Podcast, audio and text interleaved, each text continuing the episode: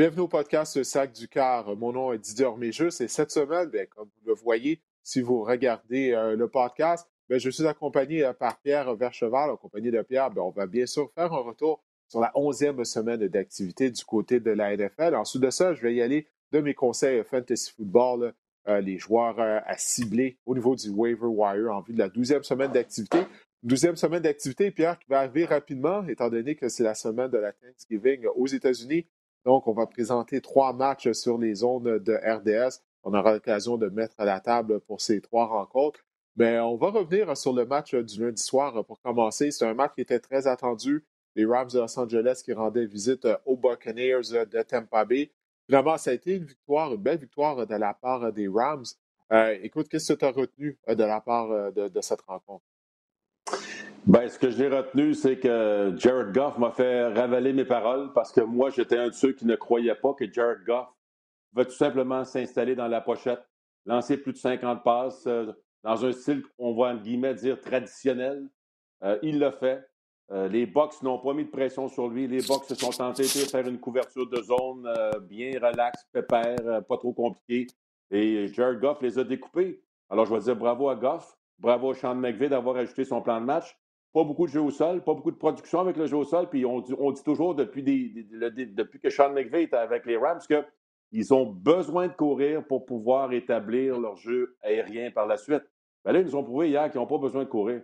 Alors, c'est euh, d'un côté, je suis, euh, je suis content pour Jared Goff. Euh, ben, puis de l'autre côté, je regarde les box, puis je dis là, je ne sais plus quoi comprendre de cette équipe-là. Là. Parce que c'est les montagnes russes au niveau des émotions. ça fait le fil, le parcours de leur saison 2020. Euh, ils sont partis d'une équipe que, ben là, il faut prendre notre temps, ils ne se connaissent pas. Brady, nouveau corps, nouvelle équipe, OK? Puis là, tout d'un coup, ils se mettent à gagner. Tout d'un coup, on dit Ah, c'est la meilleure euh, attaque de la nationale. Ah, c'est la meilleure équipe de la nationale. Ah, ils s'en vont au Super Bowl. Là, on est déçu la semaine suivante à dire Ah non, ça marche pas. Là, ils repartent la machine, on est content. Ah, ils retournent au Super Bowl. Ah, puis là, hier, non, ils repartent. C'est fou, là. Il y a un gros, gros manque de constance. Je ne sais plus sur quel pied danser quand je regarde les box. Et Tom Brady, Bon, c'est sûr qu'il n'a pas été aidé par ses joueurs. Il y a beaucoup, beaucoup, de passes échappées. Mais même hier, on dirait que toutes les passes du côté gauche là, qui étaient dans le flanc, toutes les passes courtes du côté gauche, il n'était pas capable d'installer son jeu de pied, il n'était pas capable de lancer avec précision. Mm-hmm. Combien de passes qu'il a lancées dans les zones courtes à gauche ont atterri sur le gazon à peu près trois verges en avant de ses receveurs? Alors ça, c'était particulier. Plus, il s'est fait brasser. On sait que Tom Brady est humain. Euh, même lui, quand il se fait brasser, ça l'affecte. Alors, ça n'a pas été une grande performance, mais je veux dire bravo aux Rams en même temps, qui, eux, euh, commencent vraiment. Il faut les prendre au sérieux parce que souvent, les Rams, disent, on disait Ouais, mais attention, ce n'est pas un gros calendrier. Ils n'ont pas, pas affronté personne de dangereux, là, à part les Seahawks. Mais là, tout d'un coup, il faut les prendre au sérieux. La défensive est vraiment solide. Oui, ils continuent de gagner. Euh, la protection était bonne pour Goff. Comme tu l'as dit, on n'a pas. Écoute, on a couru 20 fois avec le ballon pour 38 verges seulement. Là. 38 verges au sol, puis malgré tout, L'attaque a été productive. Jared Goff a été très productif. Il a tenté une cinquantaine de passes. La protection était bonne malgré le fait qu'on était privé des services de notre bloqueur à gauche, euh, euh, Andrew Whitworth. Donc ça, j'ai trouvé ça euh, quand même surprenant, étant donné qu'on a des bons chasseurs de corps, bon duo de chasseurs de corps, Jason Pierre-Paul et Shaq Barrett du côté des Buccaneers de Tampa Bay. Mais pour en revenir à Brady, la statistique qu'on nous a montrée vers la fin de la rencontre, euh, face aux Rams, il a été 1 en 9. Une passe complétée en 9 tentatives de passe qui ont voyagé plus de 15 verges dans les airs et victime de deux interceptions. Tu as parlé du fait que Brady n'aimait pas ça, se faire frapper. Il aime encore moins ça, étant donné qu'il est âgé de 43 ans. Plus tu vieillis, plus les coups, tu les sens. Là. on s'entend là-dessus. Puis là, le mois de décembre s'en vient, Pierre. OK? Puis avant le début de la saison, on en avait parlé. À 43 ans, quel genre de performance Brady va offrir à la fin du calendrier régulier lors des matchs éliminatoires si on se qualifie pour les matchs d'après-saison. Parce que, écoute, 43 ans, on n'a jamais vu un carrière partant aussi âgé dans l'histoire de la NFL. Puis habituellement, les carrières, quand elles arrivent dans la quarantaine, tu regardes Drew Brees lors des dernières années, la fin trentaine, début quarantaine, à la fin de la saison régulière, son bras est moins puissant, il a des ennuis. Ça a été la même chose, Brady, lors de ses dernières saisons avec euh, les, euh, les Patriots d'Anvers Angleterre, puis même les Patriots, qu'on a gagné le Super Bowl contre les Rams. Tu t'en souviens? En éliminatoire, à la fin du calendrier régulier, l'identité des Patriots était rendue le jeu au sol avec leur bonne ligne à l'attaque. On ne misait pas autant sur le bras de Tom Brady. Mm. Donc, moi, depuis cet été, j'avais hâte de voir la fin de la saison régulière de Tom Brady. On s'approche de ce moment-là. Puis tout indique, en tout cas, de ce qu'on a vu lundi soir, il y a, raison de s'inquiéter. Comme as mentionné, les passes trop basses, les passes qui rataient, euh, qui manquaient de précision. Puis l'autre chose, c'est que les passes faciles, euh, il ne peut pas les compléter parce que une chose que Brady aimait faire depuis le début de sa carrière avec les Patriots, c'est lancer mmh. des passes à ses porteurs de ballon. OK? Euh, que ce soit euh, euh, James White, Dion Lewis avant ça, si on remonte encore plus loin dans le temps, Kevin mmh. Falk, ouais, Kevin Falk, et exactement à ses débuts. Oui, à ses débuts avec les Patriots, Brady, il a toujours aimé compléter ses passes au demi à l'attaque en sortant de charrière. D'ailleurs, qu'est-ce qu'on a vu de la part de Leonard Fournette, de Ronald Jones? On a vu minimum trois passes échappées, c'est pas quatre passes échappées de leur part au total. Puis ça, ça fait mal. Parce que des fois, tu sais, c'est des passes faciles à compléter pour la carrière. Les déséquilibres, le, demi à l'attaque contre le secondeur de ligne. Alors, c'est une passe de trois verges qui devient un gain de 10, 11, 12 verges. Là, Brady, il n'a pas ça du côté de l'attaque des Bucks. Moi, j'ai l'impression au début de la saison, on misait peut-être sur le Sean McCoy pour jouer ce rôle-là. McCoy, il est rendu au bout du rouleau, tout simplement. On ne le voit plus au sein de la formation. Donc, euh, ça, va valoir la peine d'observer les, Buccaneers au mois de décembre, au mois de décembre en particulier, Tom Brady, euh, pour toutes ces raisons-là. Puis Brady continue d'en arracher aux heures de grande écoute. Je ne sais pas si c'est à cause habituellement, Brady, il se couche à 8h30 le soir, habituellement. Après son aux avocats. Exactement, c'est sa, petite gâterie avant d'aller se coucher. Puis là, je ne sais pas si ça explique pourquoi il en arrache lors des rencontres euh, aux, heures de grande écoute. Mais oui, ça va être surveillé. Pourtant, Didier, s'il y en a un qui a joué des matchs aux heures de grande écoute, s'il a joué des grands matchs, des matchs importants, des Super Bowls, ça ne devrait pas le déranger. C'est ça qui est particulier. Mais tu sais, pour, euh, juste pour terminer un peu ce que tu disais, là, genre, on a hâte de voir Brady au mois de décembre. La bonne nouvelle pour Brady, c'est qu'au moins, là, il est à Tampa. Il va faire un petit peu plus chaud.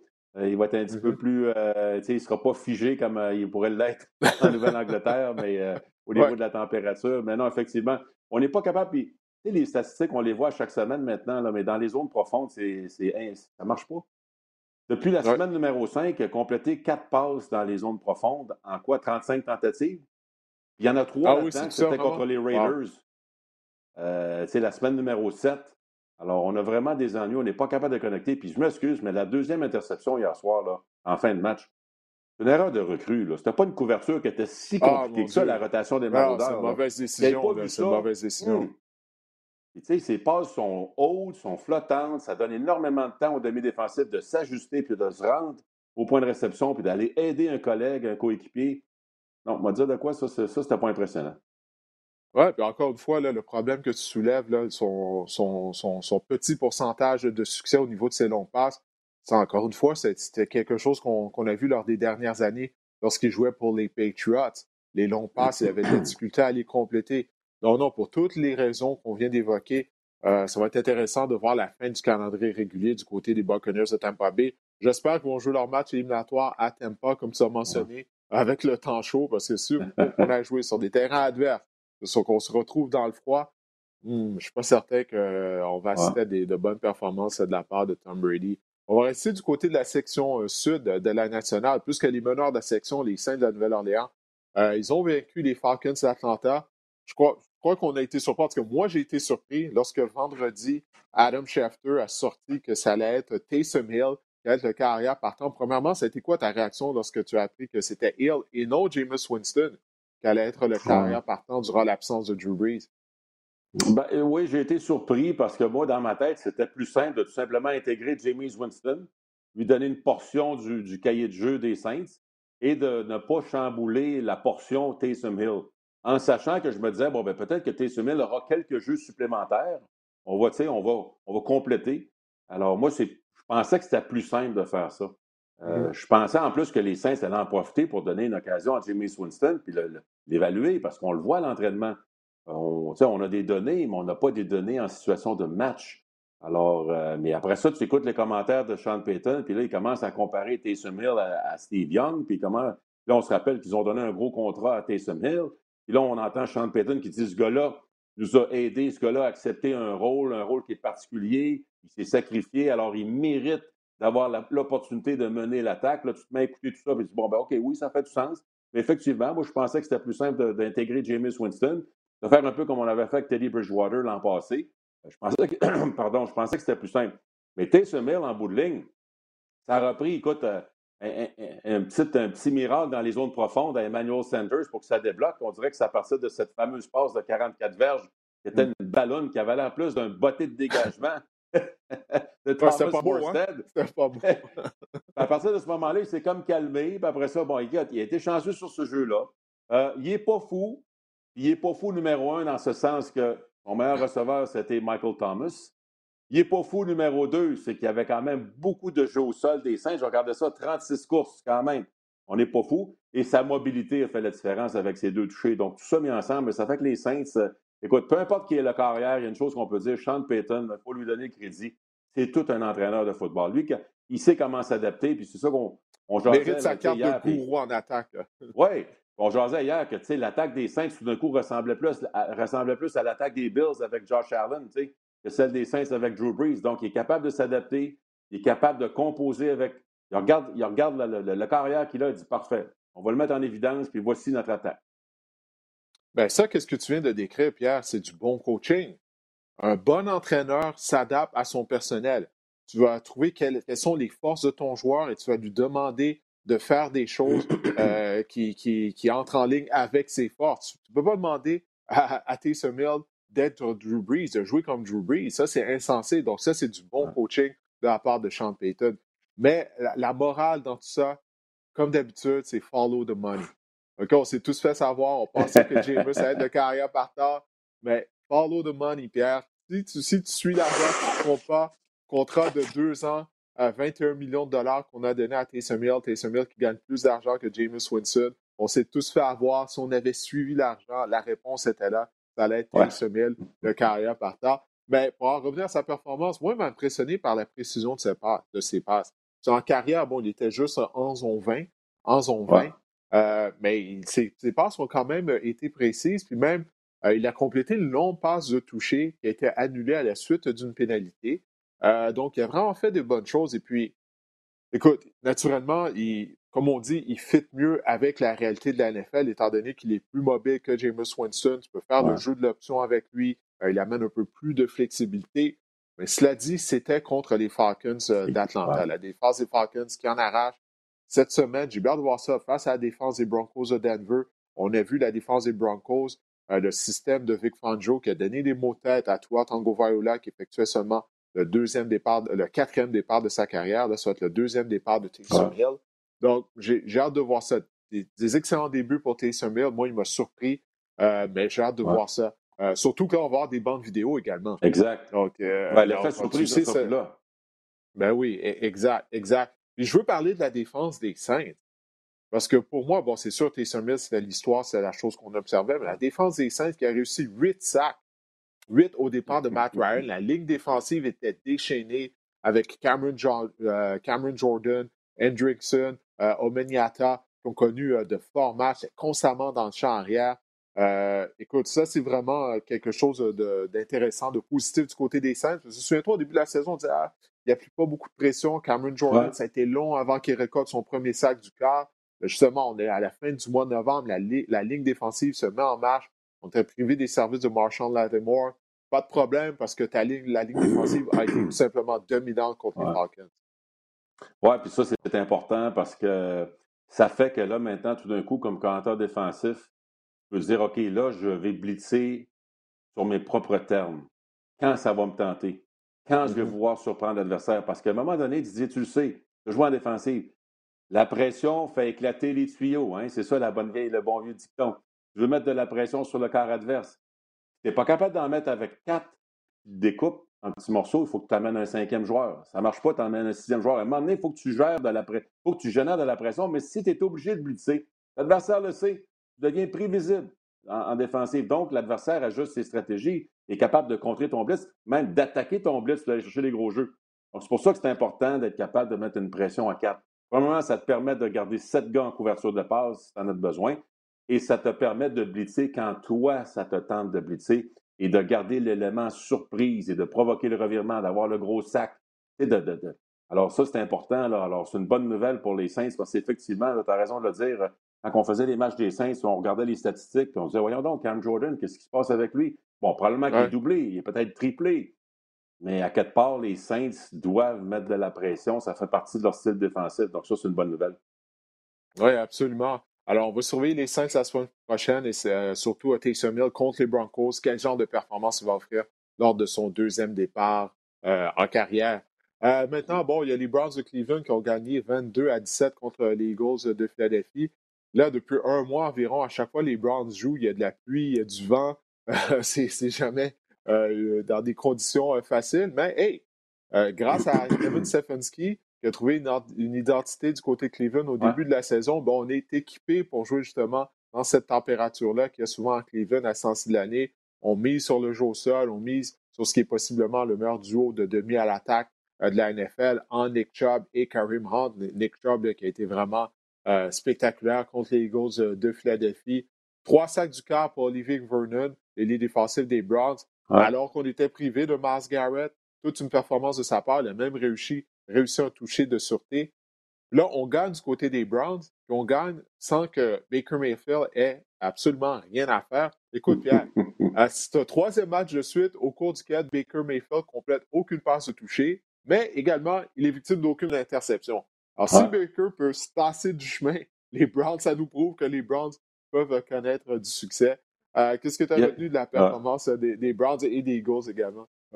Ben, puis à la blague, je pourrais dire Baker Mayfield, regarde ses statistiques, il a quand même il a juste lancé 22 passes, Mais il, est presque, il a presque eu autant de passes incomplètes que de passes complétées. 12 en 22. Ça veut dire qu'il y en a 10 qui sont incomplètes quand même, quand il pense. 10 sur 22, c'est quand même énorme. Ah. Mais blague à part, 40 courses, 137 verges. Puis le fait que la défensive jouait tellement bien, le fait que Carson Wentz et les Eagles en arrachent, puis on ne protège pas le ballon, puis on a toutes sortes d'ennuis ça a permis à Kevin Stefanski d'être très patient parce qu'un des chiffres qui me saute aux yeux quand je regarde les statistiques, 3,4 verges seulement par course pour les, pour les Browns. Mais ça n'a pas mm-hmm. empêché les Browns de, courir 40 fois, ça n'a pas empêché les Browns d'être patients parce que la défensive jouait bien. Donc, la défensive des Browns a tenu le fort, a gardé ça serré, et ça a permis à Stefanski d'être très, très, très conservateur, entre guillemets, dans son style de jeu, dans sa sélection de jeu. Le jeu au sol est resté dans l'équation. Donc, comme tu dis, il ne fallait pas trop en demander à Baker Mayfield. On a quand même euh, protégé mieux le ballon que les Eagles. Et, mais les Eagles, on dire de quoi, là, c'est, tout croche, là. Hein. Ben. Euh, je pense qu'il n'y a pas. Parlons-en des, des Eagles, justement. Pierre Toulon, ben, vas-y, continue. Qu'est-ce que tu as à dire? Parce que moi, j'en ai beaucoup sur le cœur à propos de Doc Peterson. Non, mais c'est parce que c'est tout croche. C'est sûr que c'est tout point vers Carson Wentz, mais c'est partout. Là. C'est, de Doug Peterson, c'est, la ligne à l'attaque, c'est, Wentz, c'est les receveurs, c'est, tout qui ne fonctionne pas. C'est, vraiment là, c'est l'ensemble de l'œuvre qui fait en sorte que c'est un désastre présentement à Philadelphie. Euh, puis je sais que les gens réclament euh, peut-être qu'on devrait faire un changement de la position de corps, Jalen Hurts, mais je pense pas que ce serait rendre service à Jalen Hurts de l'envoyer dans la mêlée avec le genre d'équipe qui, que les Eagles ont présentement, surtout quand tu sais que le lundi soir prochain, ils vont affronter les Seahawks. Russell Wilson, heure de grande écoute, imagine, là, le, le kid, il a lancé deux passes dans la saison. Là. Tu veux l'envoyer dans la fosse au Lyon contre les Seahawks un lundi soir. Euh. alors, tu sais, ce qui est vraiment, ce qui est, vraiment fou dans tout ça, puis je sais que la position de carrière, c'est une position qui est, qui, est unique, là, qui est spéciale, qui est différente, qui n'est mm-hmm. pas jugée de la même façon.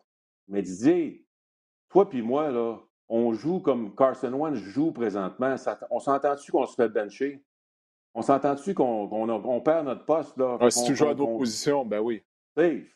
Alors, c'est ça qui n'est pas évident. Alors, Doug Peterson nous dit Ouais, je ne veux pas changer de corps là, je ne veux pas lancer le message que la saison est terminée. C'est vrai dans le sens qu'ils sont promis dans leur section malgré tout ça. Mais en même temps, je me dis Waouh, toi, tu es un coéquipier. Là, on dit toujours Tu ne peux pas berner le vestiaire. Tu ne peux pas truquer le vestiaire. Les gars regardent les bandes vidéo. Les gars savent exactement qui joue bien, qui ne joue pas bien, qui te fait gagner, qui te fait perdre. Je sais qu'il n'y a personne de parfait dans le vestiaire de football, mais à un moment donné, tu te dis, wow, tu sais, euh, si lui peut s'en tirer avec toutes ces bévues-là, ben moi, tu sais, on ne devrait pas être trop sévère envers mes performances. Ça, ça a comme un effet bizarre dans le vestiaire. Écoute, Carson Wentz, c'est simple. C'est un des pires carrières de la NFL cette année. Les, chiffres ne mentent pas. Je sais absolument les statistiques ne veulent pas tout dire, mais dans son cas, elles veulent tout dire au nombre de revirements dont il a été victime. Euh, tu as parlé de Jalen Hurts, ça, ça me fait rire. Les gens qui demandent maintenant à ce que Jalen Hurts devienne le carrière partant, mais pourtant, au printemps dernier, lorsqu'on a repêché Jalen Hurts en deuxième ronde, tous les partisans des Eagles se disent ah, pourquoi on ne repêche pas un receveur à la place, pourquoi on a repêché Jalen Hurts? Là, maintenant, ils tiennent à ce qu'il devienne une carrière partant. Ça, c'est pour, montrer comment les partisans ils sont des fois. Mais comme tu l'as dit, il y, a, beaucoup de choses qui clochent du côté des Eagles de Philadelphie. Euh, écoute, Carson Wentz, il se fait tabasser à toutes les semaines. OK, on a des ennuis, on sait qu'on a eu des blessés dès avant même que la saison commence, durant le camp d'entraînement. On a perdu des joueurs pour toute la saison au niveau de la ligne à l'attaque. Mm. Mais Doug Peterson, Pierre, alors, tu as une carrière qui en arrache, visiblement, depuis le début de la saison. Tu as une ligne à l'attaque qui, est mauvaise en, termes de protection. Et on s'entête, du côté de Doug Peterson, à passer le ballon. On s'entête à passer le ballon alors que les Eagles ont pourtant une moyenne de 5 verges par course. On a une moyenne de 5 verges par course d'équipe depuis le début de la saison. Ça, ça leur vaut le troisième rang de la NFL. C'est la troisième meilleure moyenne de verges par course. Et tu t'entêtes à passer le ballon. Alors que pour toutes les raisons que je viens de mentionner, le fait que Wentz en arrache, tu n'as pas une bonne ligne d'attaque. Et en plus de ça, tu joues à Cleveland sous la pluie, dans le vent. C'est le temps de courir avec le ballon. Tu as un bon porteur de ballon Miles Sanders. Tu ne l'utilises pas. Tu pourrais faire des passes pièges à Boston Scott. Euh, ça, c'est quelque chose qui fait très bien. Mm. Et donc, Doc Peterson s'entête à passer le ballon à outrance. Moi, sérieusement, là, je commence à me demander comment Doc Peterson a pu diriger son équipe à une victoire au Super Bowl. Parce qu'au niveau des ajustements, ça fait dur son affaire. Puis surtout, que le cerveau des Eagles en attaque, le coordinateur offensif, lorsqu'on a gagné le Super Bowl, c'était Frank Wright, qui est maintenant l'entraîneur-chef des Colts d'Indianapolis. Et depuis le départ de Wright, on a beaucoup d'ennuis euh, en attaque à Philadelphie. Carson Wentz n'est plus le même joueur. Et depuis cette victoire au Super Bowl, on a euh, la fiche des Eagles, est de 22 victoires, 21 défaites et un match nul. Donc, principalement, on joue pour 500 depuis qu'on a gagné le Super Bowl. Et lorsque tu regardes, on parlait de Kevin Stefanski, là, tu regardes l'autre côté, sur les autres lignes de côté dimanche, tu as un entraîneur-chef à sa première année qui démontre qu'il est en mesure de s'ajuster à son personnel. Il a trouvé une identité pour son équipe. Souviens-toi, les deux premiers matchs de la saison, on essaie de passer beaucoup de ballons avec euh, Baker Mayfield. Stefanski ouais. s'est rendu compte, wow, ça ne marche pas si on fait ça. mes, deux meilleurs joueurs en attaque sont mes deux porteurs de ballon. Là, il s'est mis à courir avec le ballon. Doug Peterson est incapable de s'ajuster. Puis il, court à la perte des Eagles de Philadelphie. Donc, euh, non, sérieusement, ben, euh, Doug Peterson, moi, moi, je me demande si il va vraiment être de retour euh, l'année prochaine. Si la saison continue de se dérouler de cette façon-là, du côté des Eagles, on va devoir faire un changement majeur. Parce que c'est pas juste cette saison, c'est depuis la conquête du Super Bowl que ça va mal. Ouais. Ben, c'est intéressant le point que tu soulèves avec Frank Wright parce que, tu sais, je prends juste l'exemple, c'est un addon, là. On a fait le match Colts Packers. On sort au troisième quart, on perd 28-14. Les, les, Colts tirent de l'arrière par 14 points. Qu'est-ce qu'on fait sur la première séquence offensive? On est allé marquer un toucher, oui. Mais je mm-hmm. pense qu'à un moment donné, on avait huit courses de filet. tu sais, on perd par 14 points. Lui, il n'a pas dérogé de son plan de match. On est encore patient, on ne panique pas. C'est juste deux possessions. C'est mon beurre. Alors, écoute, ça, c'est impressionnant. Huit courses de filet à un moment donné, sa séquence. on a gagné le match en prolongation. Je ne dis pas que bon, mais c'est drôle parce que tu soulèves le point de Frank Rice, puis ça m'a comme allumé là, sur euh, hmm. quand on a fait le match des causes. Je me dis, ben oui, c'est vrai, le jeu au sol, lui, il ne l'oubliait pas. Euh, et encore là, on dit toujours, montre-moi une attaque aérienne dévastatrice. Ben, si elle a un jeu au sol en plus, ça va être encore plus dévastatrice. Le jeu au sol, c'est un excellent complément. Donc, euh. Et c'est ce qu'on avait du côté de Philadelphie lors de notre conquête du Super Bowl. Là, on avait quoi? Le Garrett Blanc dans le champ arrière. Euh, c'est qui qu'on avait encore? On avait, euh, oh, on avait Jay, Jay Adai. Euh, je me souviens plus de son nom, là, mais c'est quoi le nom du porteur de Clement, le petit Clement là, avait, avait attrapé un attrapé spectaculaire dans la zone de but contre les passes ouais, Super Bowl. Oui, oui, exactement. Donc, on avait une attaque équilibrée, on courait avec le ballon. Alors, je crois vraiment pas que c'est une coïncidence à la suite euh, du départ de Frank Reich euh, pour Indianapolis. En tout cas, on verra qui va terminer au premier rang de la section S, la nationale. Là. Rendu là, moi, je vais mettre 5 sur les Giants. Euh, j'ai plus confiance en, eux. C'est quoi? J'arrive pas à croire que Danny Dimes! ben, c'est plus Joe Judge. C'est plus Joe Judge que Danny Dimes. c'est plus ben, Danny Nichols. ouais, non, Danny Nichols, c'est ça. Mais en tout cas, on va avoir la chance de, parler des Giants un, peu plus tard. Euh, écoute, bon, il y a Washington qui a battu les Bengals 20 à 9. on ne peut pas parler de la victoire euh, de Washington, mais c'est vraiment la blessure à Joe Burrow qui a retenu l'attention. Sa, sa, saison est terminée J'en avais long à dire sur Doug Peterson, j'en ai long à dire sur Zach Taylor, l'entraîneur-chef des Bengals, euh, Pierre, si tu me le permets. Parce que c'est un peu comme Doug Peterson. Tu as une équipe qui n'a qui, pas de bonne ligne à l'attaque. OK? Ça fait deux ans que ça dure du côté des Bengals. Tu as repêché un quart arrière au tout premier rang du repêchage. Là, clairement, dès le premier match de la saison, on s'est rendu compte à quel point Joe Burrow est spécial. Il est un carrière de concession. La raison pourquoi euh, il, y avait de l'espoir à Cincinnati, c'est simple. Il n'y en avait pas 50. C'était Joe Burrow. C'est à quel point euh, il est talentueux. Mais là, mm-hmm. à toutes les semaines, malgré le fait que tu as une des pires lignes à l'attaque de la NFL, Zach Taylor, il continuait de sélectionner des jeux avec cinq receveurs de passe. Burrow se faisait tabasser semaine après semaine. Il était déjà rendu à 32 sacs, Burrow. Il avait été victime de 32 sacs, imagine-toi, avant de se blesser. Puis ça, c'est sans compter toutes les autres fois qu'il se faisait frapper. Qu'on a joué contre les Steelers il y a quelques semaines, on dirait à chaque passe, il y avait un joueur des Steelers qui le frappait solidement. Zach Taylor s'est jamais ajusté. Jamais ajusté. Il n'a jamais, euh, dans son plan de match, il s'est jamais dit, bon, ben, OK, il faudrait peut-être que j'aille en protection maximale, il faudrait peut-être que je demande au porteur de ballon de rester pour bloquer, utiliser un ailier rapproché en protection afin de donner un coup de main. Lorsque tu repêches un cas en, toute première ronde, en première ronde et surtout le tout premier choix du repêchage, ta mission première, ça doit être de bien le protéger, de protéger sa santé. Je sais que les blessures font partie du football, mais on a couru après ça du côté des Bengals. Puis je dis pas ça parce que Burrow s'est blessé. Euh, lorsque je regardais les matchs des Bengals depuis le début de la saison, c'est ce que je me disais. Je me disais, mon Dieu, éventuellement, il va se blesser. Donc, c'est l'organisation au complet là, qui a laissé tomber Joe Burrow parce que soit le propriétaire, soit le DG aurait dû parler à Zach Taylor. Ils voient les matchs comme toi et moi, puis ils auraient dû lui dire Hey, faut que tu protèges notre, investissement. Souviens-toi, euh, les propriétaires des Steelers, à un moment donné, là, on a effectué un changement. Bruce Arians, une des raisons pourquoi il avait perdu son poste de coordinateur à l'attaque des Steelers, c'était son système qui faisait en sorte que Ben Roethlisberger se faisait tabasser semaine après semaine. Du côté des Steelers, on s'est dit, wow, on est ça, on a une carrière de concession, on veut le garder pour le plus longtemps possible. Donc, on a congédié Bruce Arians, on a instauré un système en attaque qui faisait en sorte que Roethlisberger se débarrassait euh, plus rapidement du ballon. Les Colts d'Indianapolis, euh, ils ont failli à la tâche avec Andrew Luck. À 29 ans, Andrew Luck est obligé de prendre sa retraite parce qu'à quel point il était magané, il a subi plusieurs blessures, puis là, ça fait en sorte qu'il n'y avait même plus le goût de jouer au football. Donc, euh, ça, c'est Ryan Gregson, qui, année après année, ne repêchait pas de joueurs de, de ligne à attaque en première ronde. Il avait même repêché Philippe Dorset, receveur de passe en première ronde, qui était un flop total. Alors, clairement, le besoin était un receveur de passe. Donc, du côté de l'organisation des Bengals de Cincinnati, on a vraiment échoué. Là, ça fait en sorte que Burrow, il s'est blessé à la fin du mois de novembre. Donc là, il ne sera pas prêt pour le début de la saison prochaine, mm. vraisemblablement, parce que c'est une grave blessure à un genou.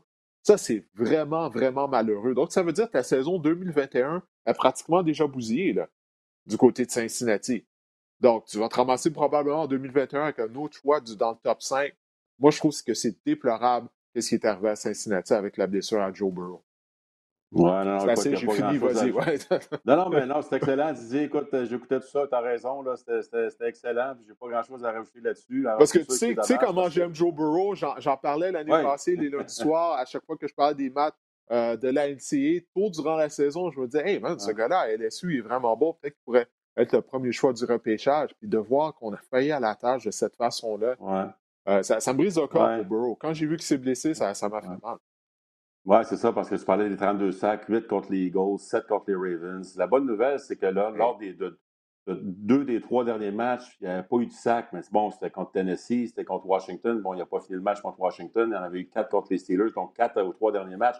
On essayait d'aller dans la bonne direction, mais c'est sûr que c'est la chose numéro un, protéger le corps. Tu sais, au football, c'est pas compliqué. La première chose en attaque, c'est protéger le corps. La première chose en défensive, c'est attaquer le corps. Ça, c'est la mm-hmm. base. Il n'y a pas plus fondamental que ça au football. Alors, protéger ton corps puis déranger le corps de l'autre bord. Alors, euh, non, effectivement, c'est dommage parce qu'il a démontré clairement que c'est un joueur de concession. C'est le corps du futur. Puis là, euh, comme tu dis, le timing de sa, de sa blessure va faire en sorte, et la sévérité de sa blessure va faire en sorte que pourrait manquer le début de saison 2021. Alors, ça se complique pour les Bengals. C'est vraiment dommage. Et euh, on va souhaiter qu'il n'y aura pas de complications et qu'il va revenir plus vite que plus tard parce que c'est ce genre de joueur-là qu'on a besoin dans la Ligue. C'est ça qui est le fun cette année avec le renouveau. Il y a un paquet de nouveaux corps arrière dans la Ligue nationale de football. des joueurs de première année, des joueurs de deuxième année, troisième année. Mm. Il y a, vraiment là, une injection de jeunes carrières qui fait que c'est de plus en plus dynamique. On voit de plus en plus d'attaques performantes qui marquent des points, c'est spectaculaire. On s'en va dans la bonne direction. là, on ne va pas commencer à perdre ces acteurs-là. C'est une chose que j'ai appris en, couvrant Mark Tressman durant ces années euh, à Montréal avec les Alouettes.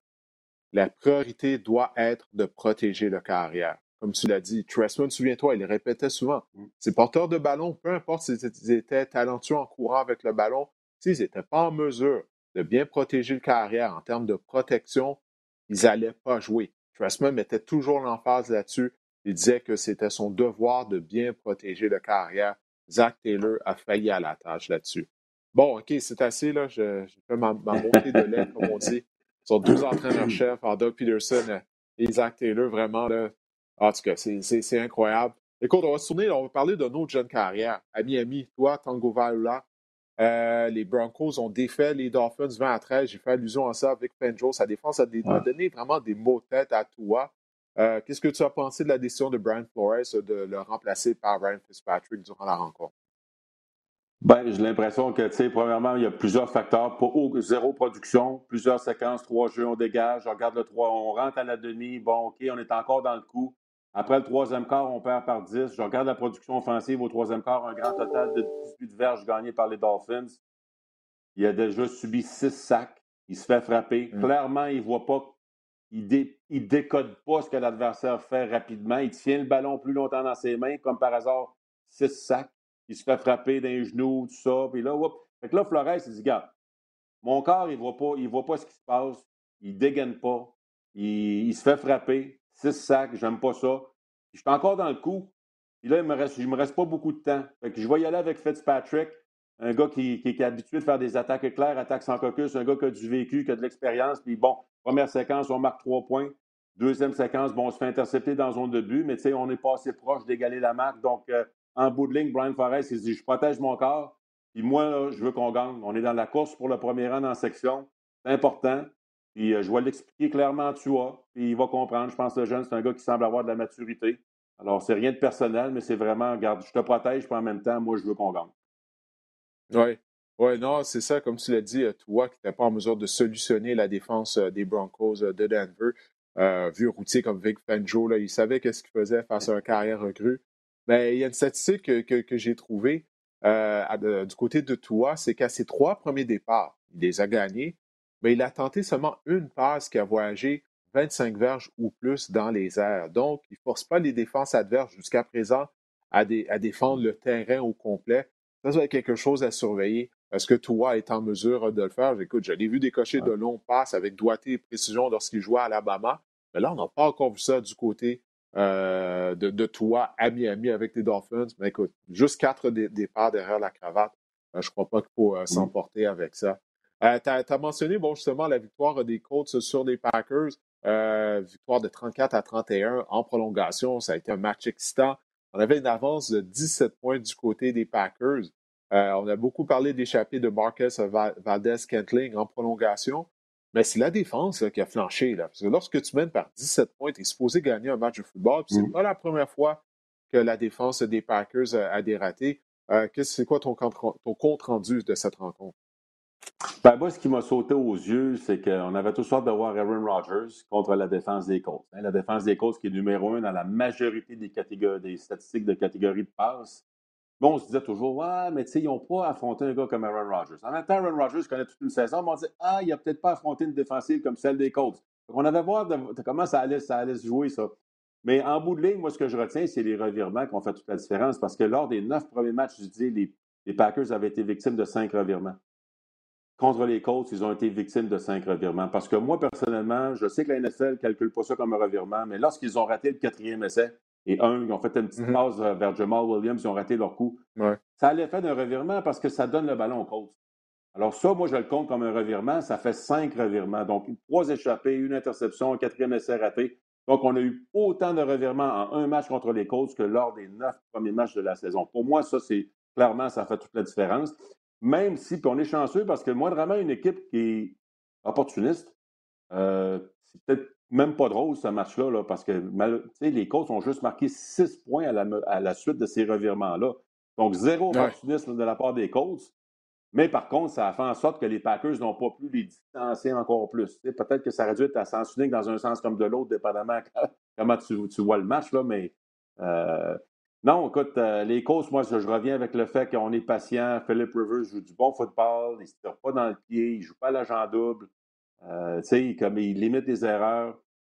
Euh, il est patient, il dégaine rapidement. Puis, je, il a, il, a, démontré que c'est un dur de dur quand même. Il avait mal à une jambe quand il a fini le match. Il est resté, il est revenu. Il est resté en contrôle. Alors, j'adore leur ligne à l'attaque, la patience, le jeu au sol. On, on, en disait tantôt, il perdait par 14 points. Troisième quart, regarde, maintenant, on fait une séquence, on fait huit courses d'affilée. Rank Roy, je dis, gars, je n'ai pas de trouble avec ça. Moi, il reste encore beaucoup de temps. Donc, tu sais, c'est un effet qui envoie un message, regarde là, les boys, pas de panique, on reste calme, on est sous contrôle, il n'y en a pas de problème, on fait ce qu'on a à faire. Et, euh, non, ça, c'était toute une performance. Ouais, trois passes de toucher une interception pour Philip Rivers, comme tu l'as dit. Jouer sur une jambe, a quitté momentanément la rencontre, est revenu. Donc, tu nous as prouvé encore une fois que, c'est un battant. Ce n'est pas la première fois durant sa carrière qu'on le voit faire ça. Euh, les Chiefs, ils ont vaincu bon, les Raiders, ils ont été en mesure de venger leur seul revers de la saison. Euh, Patrick Mahomes qui a orchestré une séquence victorieuse à possession du ballon, restant environ 1 minute 40, aidé par la crampe au cerveau de Jonathan Abraham, euh, qui s'est amené, qui a laissé Travis Kelsey tout seul dans la zone début. Je ne sais pas quoi qui a passé. Mon Dieu, Abraham, là, euh, il a l'air spécial, il a l'air de quelque chose. Il parle tout le temps après les jeux, il est victime de pénalités. oui, il en fait des beaux jeux, mais mon Dieu, qu'il en commet également des, des bévues. Euh, écoute, est-ce qu'il y a quelque chose que tu as retenu euh, de cette victoire de la part des Chiefs? Ouais, ben, dans, dans, l'ensemble, évidemment, oui, euh, carrière, quatrième quart exceptionnel. On rentre à la fin du troisième quart, les Chiefs ont l'avance. Les Raiders marquent un toucher, ils prennent l'avance. Les Chiefs marquent un toucher, ils prennent l'avance. Les Raiders reviennent, il reste une minute 43, on marque le toucher. Mais là, on se dit mm-hmm. tous, bon, beaucoup trop de temps pour les Chiefs et Patrick Mahomes. Effectivement, on s'en va marquer un toucher. Euh, tu parlais de Jonathan Abrams. Je ne sais pas ce qu'il faisait sur le dernier jeu, là, le toucher de Travis Kelsey. Comment est-ce que Travis Kelsey peut être tout seul comme ça, le joueur le plus dangereux sur le terrain, complètement seul dans la zone de but? Mais tout ça pour dire que j'ai adoré le match. Un combat de, poids lourd. Euh, on s'est échangé les avances. Puis, ce que j'aime, c'est que là, les, les Raiders ont l'air de dire la rivalité Chiefs-Raiders, elle est de retour. On n'est plus complexé. Là. On vous a battu une fois, on vous a chauffé une deuxième fois, on aurait peut-être pu gagner. Alors, euh, non, ça, je trouve ça le fun parce que la NFL a besoin de cette rivalité-là. C'est une belle rivalité qu'ils ont depuis des décennies. Raiders Chiefs, ça a toujours un petit quelque chose de spécial. Puis euh, je trouve que Derek Carr joue très bien. Les Raiders m'ont impressionné avec tous les problèmes sur des joueurs en défensive qui étaient sur la liste de la COVID pendant la semaine. On n'a pas pu pratiquer, on ne savait pas qui allait jouer, qui allait. Alors, on va dire de quoi? Euh, les Raiders jouent leur meilleur football contre les Chiefs présentement. Ils sont compétitifs. Je pense qu'on peut sortir de là de la tête haute. On peut, on a perdu le match, mais je pense qu'on a grandi dans l'expérience. Puis on est, on est en train de réaliser que, oh, les boys, là, il y a un potentiel intéressant dans cette équipe-là. Puis bon, ben les Chiefs, regarde, j'ai rarement vu une équipe avec une fiche de 9-1 passer sur le radar comme ça. On les prend pour acquis, les Chiefs. C'est comme, bof. On va les voir à la fin. C'est comme, OK, on, en parlera rendu à la fin. Là, ils vont être des éliminatoires, ils vont être premiers dans l'association. Peut-être eux ou les, Steelers, évidemment. Là.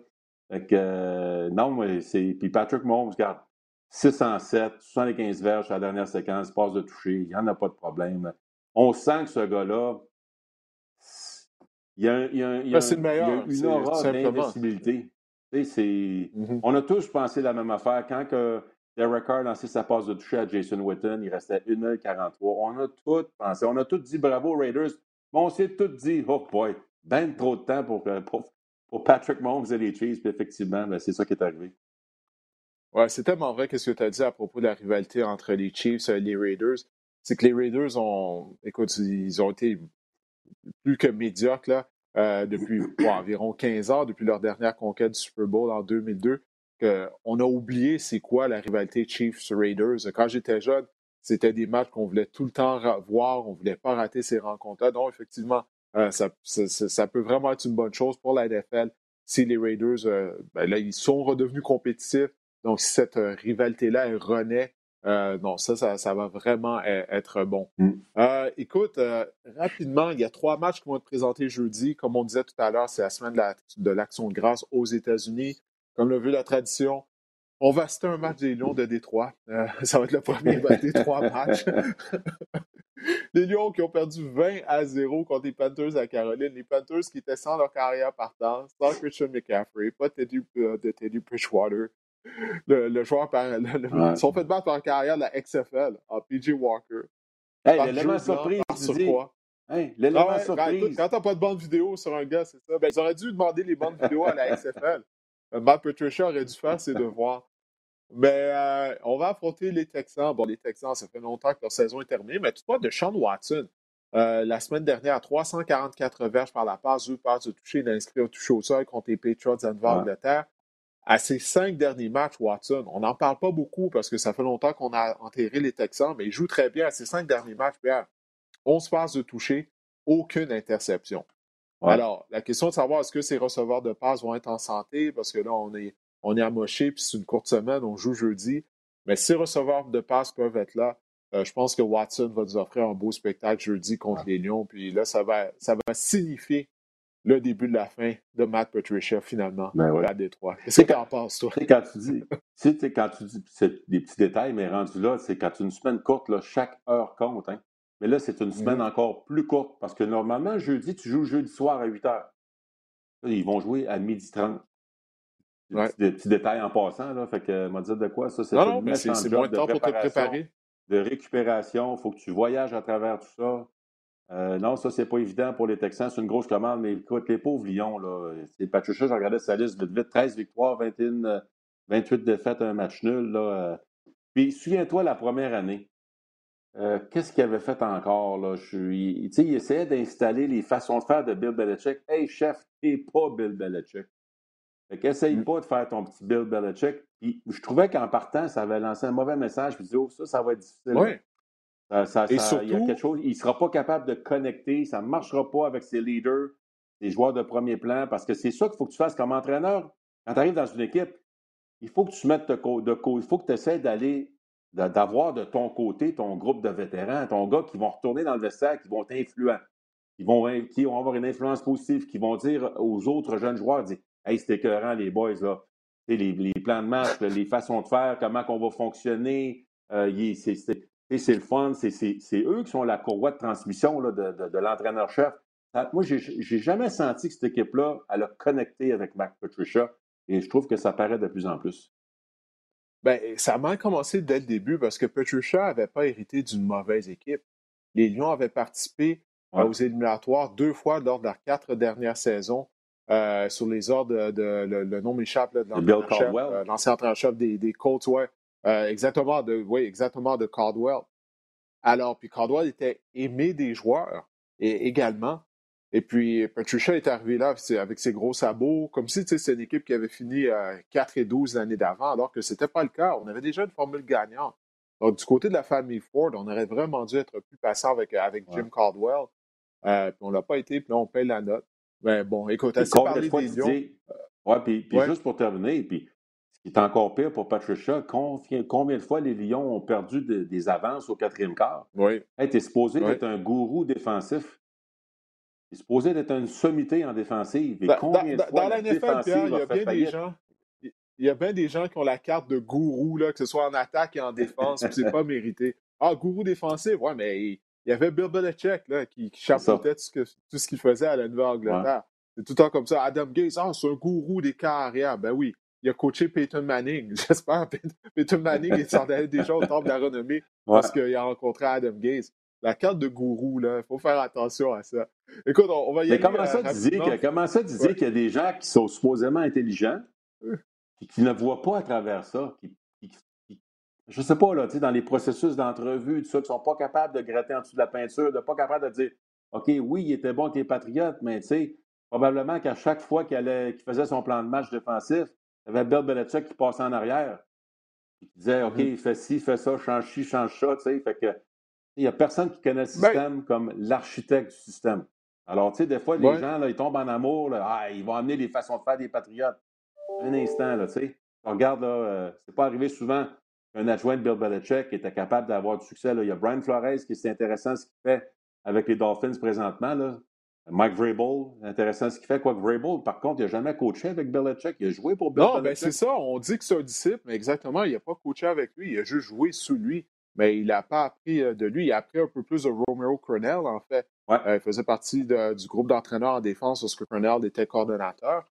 Euh, mais pour en venir à ce que tu dis, tu sais, dans la NFL, les, gens embauchent leur ami. Le DG des, des, des Lions de Détroit, c'est un ancien de l'organisation des Patriots de la Nouvelle-Angleterre.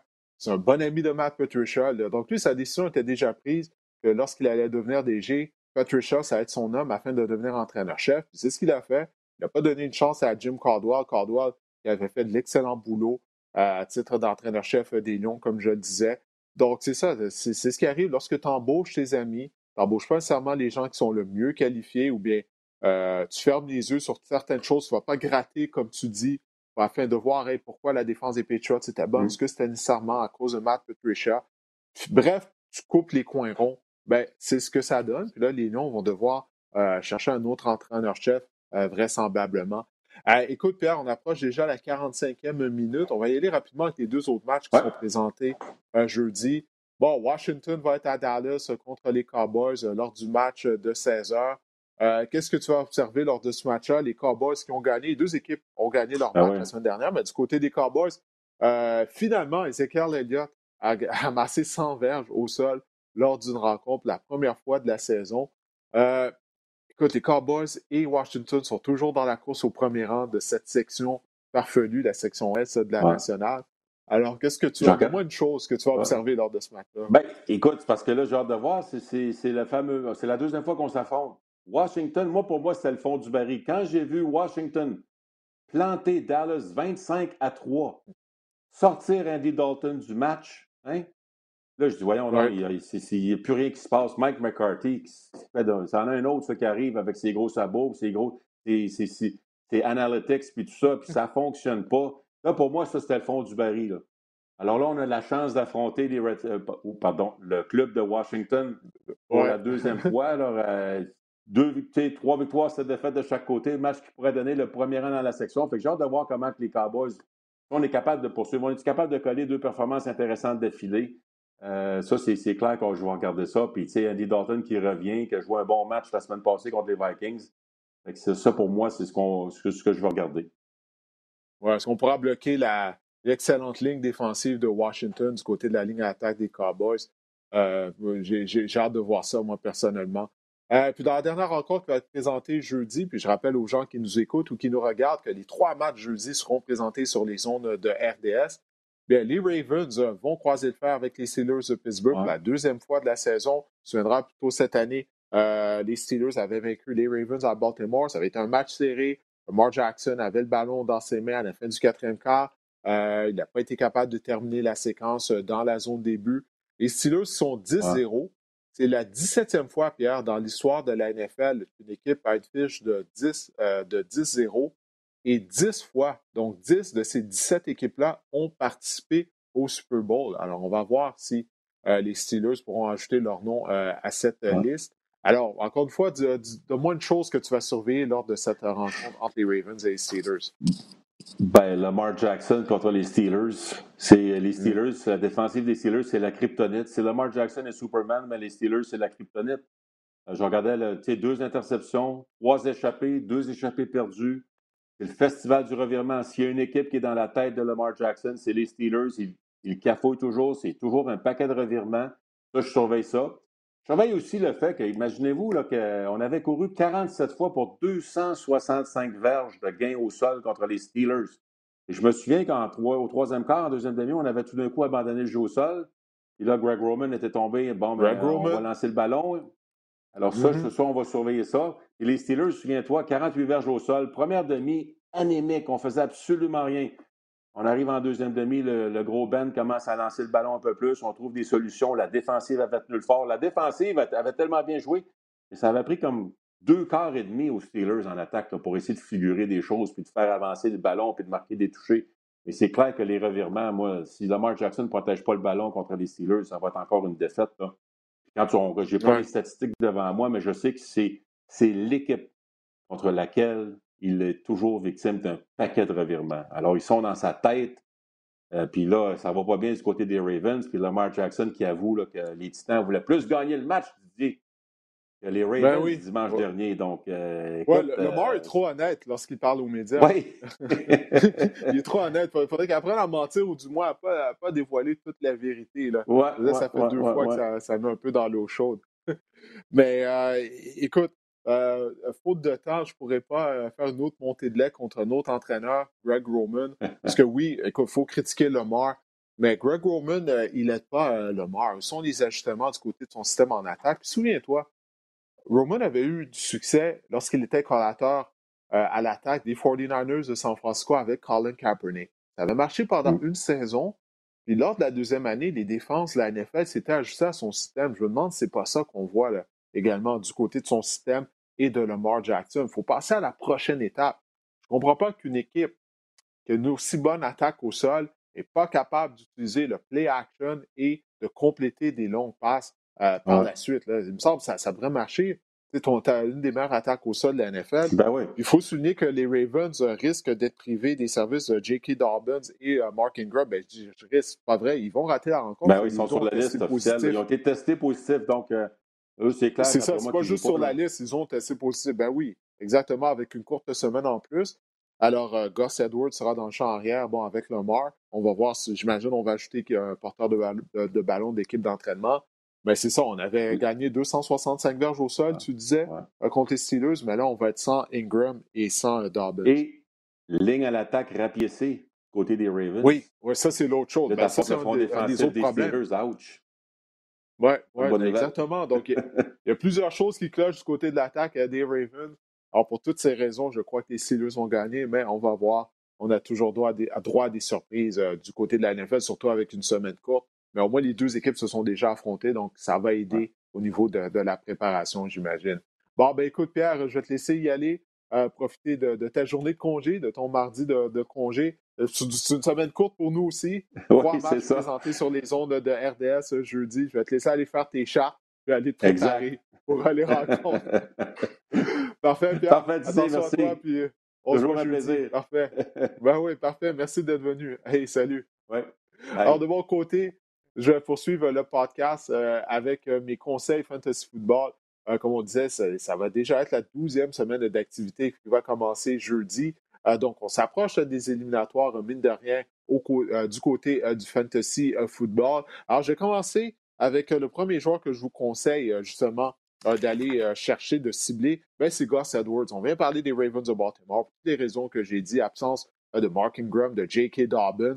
Alors, Gus Edwards, euh, je sais, il va affronter la défense des Steelers, qui est une des meilleures de la NFL, mais comme Pierre, vient de le dire, on a eu du succès au sol contre les Steelers la première fois que les deux équipes se sont affrontées. Alors, on verra si on va pouvoir répéter ça euh, du côté de Gus Edwards, de Mark Jackson et de l'attaque au sol des Ravens de Baltimore. Autre joueur que je conseille de cibler sur le waiver wire, ben, c'est le demi à l'attaque des Giants de New York, Wayne Gallman. Les Giants ont eu congé la semaine dernière, euh, mais selon le, site de fantasy de Yahoo, ben, Garman, malgré le fait qu'il a été productif euh, au cours des dernières semaines, ben, il y a seulement 54% euh, des ligues euh, dans lesquelles il a été repêché ou qui se retrouve au sein d'une formation. Donc, en théorie, il pourrait être disponible dans votre ligue de fantasy football. Devante Freeman est toujours ennuyé par une blessure à une cheville. Il devrait rater au moins deux autres matchs. Alors, Garman, qui est productif, les Giants se jouent bien. je vous conseille d'aller chercher, peut vous donner un coup de main comme deuxième porteur de ballon ou comme flex également au niveau de votre formation. Euh, carrière Taysom Hill des Saints de la Nouvelle-Orléans. Bon, comme on l'a dit, il a inscrit deux touches au sol, il a amassé 233 verges par la passe et 51 verges au sol. Il a été productif. C'était contre la défense des Falcons. Là, la défense des Broncos est plus coriace. Comme j'en ai discuté avec Pierre, euh, Vic Fangio, c'est tout un cerveau, toute une tête de football en défense. Alors, j'imagine qu'il devrait donner des mots-têtes à Taysom Hill. Euh, mais écoutez, si vous n'êtes pas satisfait de la performance de votre carrière ou que votre carrière partant à congé, ben, peut-être que Taysom Hill pourrait vous donner un coup de main, en plus qu'il est productif au sol, comme on sait, 51 verges au sol la semaine dernière. Alors, même si on a un match difficile par la passe, peut-être qu'il pourra s'imposer au sol euh, du côté de l'attaque de la Nouvelle-Orléans. Curtis Samuel, des Panthers à Caroline, un receveur de passe, on dirait qu'à toutes les semaines, je vous conseille d'aller chercher. Je reviens à la charge encore une fois cette semaine parce que toujours selon Yahoo, euh, il, il, joue dans seulement 49% des ligues de Yahoo, de Fantasy Football. Et pourtant, encore une fois, il a amassé 74 verges d'attaque la semaine dernière. Il a inscrit un touché. Alors, il peut vous donner un coup de main euh, dans votre ligue euh, comme receveur numéro 2, receveur numéro 3. Il y a des ligues où on, joue avec trois receveurs de passe ou comme flex. Curtis Samuel, il a une valeur. Alors, s'il est disponible, allez chercher et trouver un moyen de l'insérer au sein de votre formation. Un demi à l'attaque, Frank Gore des Jets de New York. Oui, Gore, à 37 ans, encore une valeur au niveau du fantasy football, étant donné que P. Ryan euh, le demi à l'attaque des Jets, euh, il a subi une entorse à cheville, donc il devrait être absent pendant quelques semaines. Et Frank Gore a amassé 61 verges en 11 courses. Il a inscrit un touché au sol en fin de semaine pour les Jets de New York. Alors, on n'a pas d'autres porteurs de ballon, vraiment. On n'a pas d'autres demi à l'attaque du côté de New York. Gore va être le partant. Si vous êtes mal pris, il peut vous dépanner, euh, Frank Gore. Un autre vétéran, Adrian Peterson, cette fois demi à l'attaque des Lions de Détroit. On en a parlé. Les Lions vont avoir une semaine courte. Et DeAndre Swift n'a pas joué en fin de semaine. Euh, il est ennuyé par une commotion cérébrale. Donc, avec une semaine courte, on, va jouer jeudi à midi et demi. Est-ce que Swift sera de retour au jeu? Bien, s'il n'est pas en mesure de jouer, c'est Adrian Peterson qui va être le demi à l'attaque partant des Lions. Alors, euh, ça vaut la peine d'aller chercher Adrian Peterson euh, s'il est disponible dans votre ligue. et la défense, en plus de ça, ouais, Peterson devrait connaître un bon match jeudi. Si Swift n'est pas là, parce que Houston a l'une des pires défenses de la NFL contre le jeu au sol. Alors, avec une semaine courte, je crois qu'on va utiliser le jeu au sol du côté des Lions. Et Peterson ben, pourrait euh, causer des surprises. Les derniers joueurs que je vous recommande de sélectionner, ben, c'est euh, Michael Pittman. Je vous en avais parlé la semaine dernière, le choix de deuxième ronde des Colts lors du dernier repêchage, receveur recru. Euh, j'espère que vous avez suivi mon conseil. Il a réussi trois réceptions bonnes pour 66 verges et il a inscrit un touché contre les Packers de Green Bay. Cette semaine, il va affronter euh, une des pires défenses de la NFL, celle des Titans du Tennessee. Alors, ça devrait être une bonne opportunité pour Michael Pittman, euh, encore une fois, de connaître un bon match. Alors, ça, ça conclut mes conseils Fantasy Football et ça conclut euh, cet épisode du podcast Le Sac du Car. J'espère que l'épisode vous a plu. On se reparle mardi prochain.